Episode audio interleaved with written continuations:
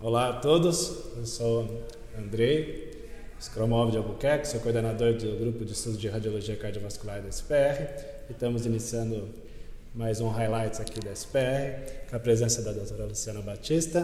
Muito obrigado pela participação.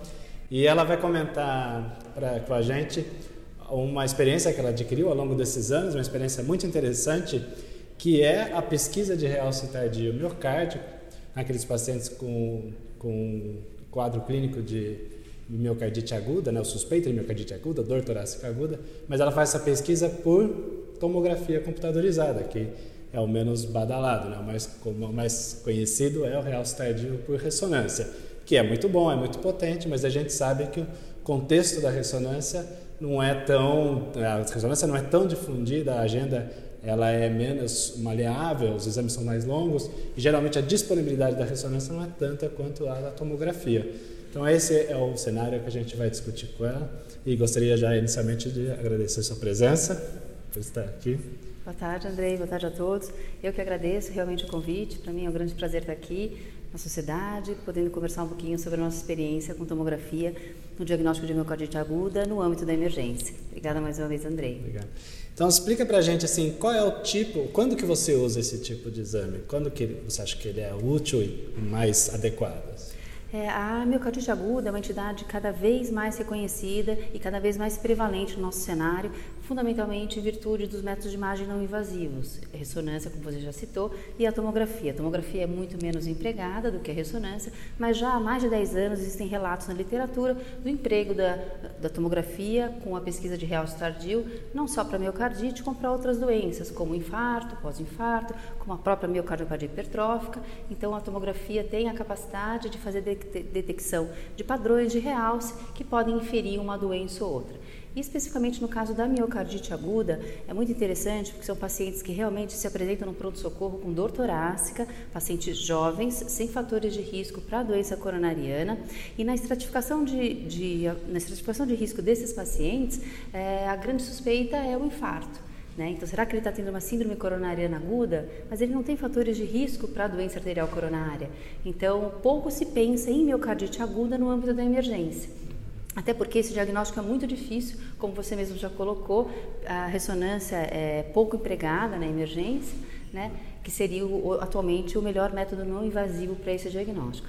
Então, a nossa abordagem já há cerca de quatro anos tem sido uh, diante de um paciente jovem com baixa probabilidade pré-teste, doença arterial coronariana e na vigência de dor torácica com marcadores de necrose miocárdica positivos, fundamentalmente a troponina elevada, a gente faz angiotomo de coronária para excluir uma doença arterial coronariana obstrutiva e com o emprego do realce tardio num único exame fazer o diagnóstico de miocardite. E nós estamos tendo resultados uh, bem interessantes, com uma reprodutibilidade desse exame, inclusive, para esse tipo de diagnóstico. Volto a dizer, um perfil de pacientes com sus alta suspeita de miocardite aguda, jovens e sem fatores de risco para doença coronariana. E acaba fazendo essa opção quando, só quando tem troponina alterada. Né? Exatamente. E não adianta ser uma troponina levemente tocada, Andrei. Hum. É importante ser uma troponina efetivamente alterada uh, e aquela troponina que você fala, vou mandar para o CAT. Tá. Né? Então, isso a gente. Porque você tem injúria miocárdica, então a chance de você detectar o realce tardio quando você tem injúria miocárdica através dos marcadores, dentre eles a troponina, é muito maior. É interessante que você consegue avaliar duas condições, né? Seria a doença arterial coronariana, né? Que embora não seja tão prevalente nessa população, pode existir, né? Exatamente. A gente já viu. E a miocardite, que cada vez está mais frequente, né? Exatamente. Num único exame, ah. uma abordagem diretamente do pronto-socorro, a gente faz a exclusão de doença arterial coronariana e estabelece o diagnóstico de miocardite.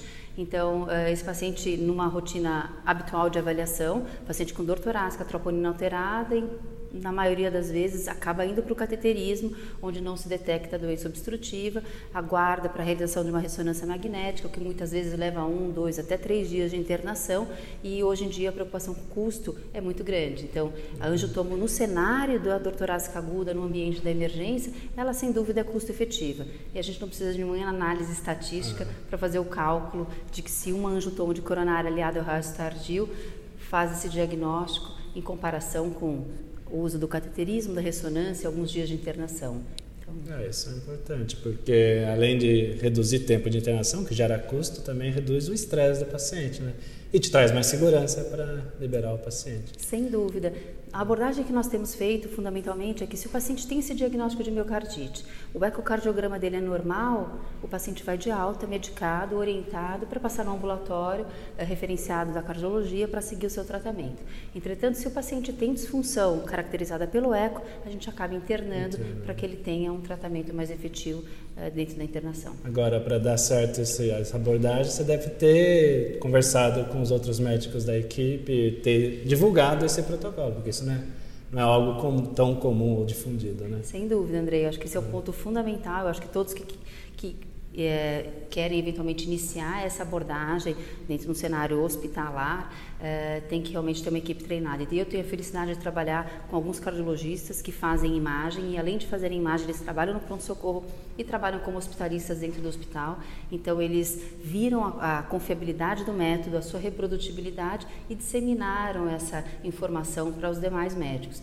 Então eu acho que isso é fundamental, ter o apoio dos médicos solicitantes e a credibilidade deles no método.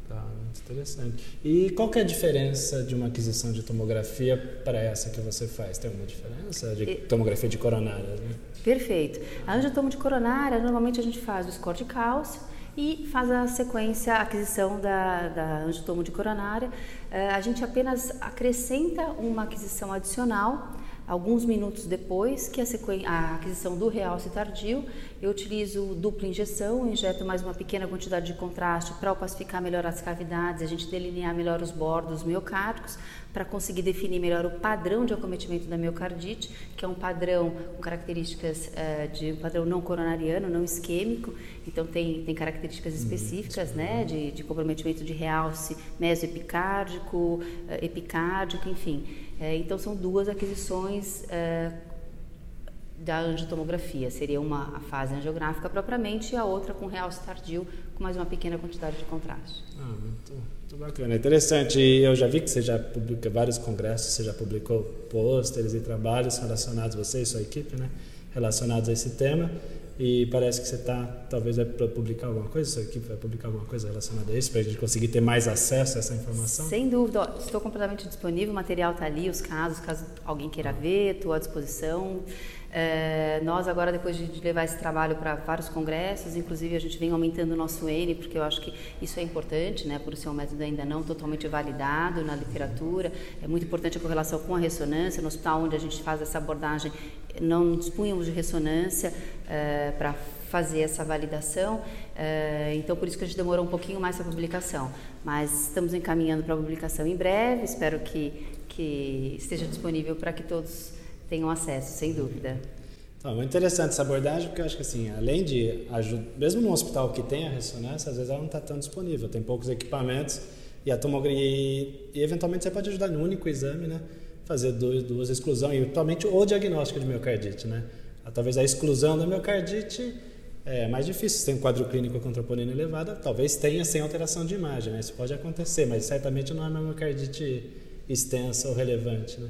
Mas você consegue confirmar o diagnóstico quando você acha o realce tardio, né? Isso... Exatamente, Andrei, exatamente. Quando a gente detecta o realce tardio, é feito o diagnóstico. Se não for detectado o realce tardio, até porque você colocou, às vezes, uma miocardite subclínica, Isso. às vezes a tropo não é aumentado o suficiente para dar injúria miocárdica Isso. capaz da tomografia detectar, a gente apenas não confirma esse diagnóstico, ele vai ser confirmado posteriormente, ou é. por um painel viral, ou por uma ressonância feita uh, em, em, um outro cenário, uh, mas a gente sabe que também é, a tendência de ser uma miocardite subclínica Clínica, e com marcadores, isso. ela tem um bom prognóstico, né? isso. né? E então não, não nos preocupa tanto.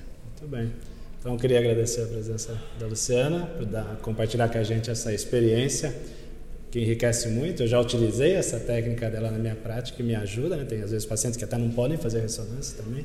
Você pode utilizar esse contexto. Também quero agradecer a presença de todos que assistiram a gente online e esteja aí que a gente vai publicar novos vídeos relacionados ao nosso tema do Grupo de Estudos de Radiologia Cardiovascular da SPR. Obrigado. Obrigada, Andrei. Obrigada a todos.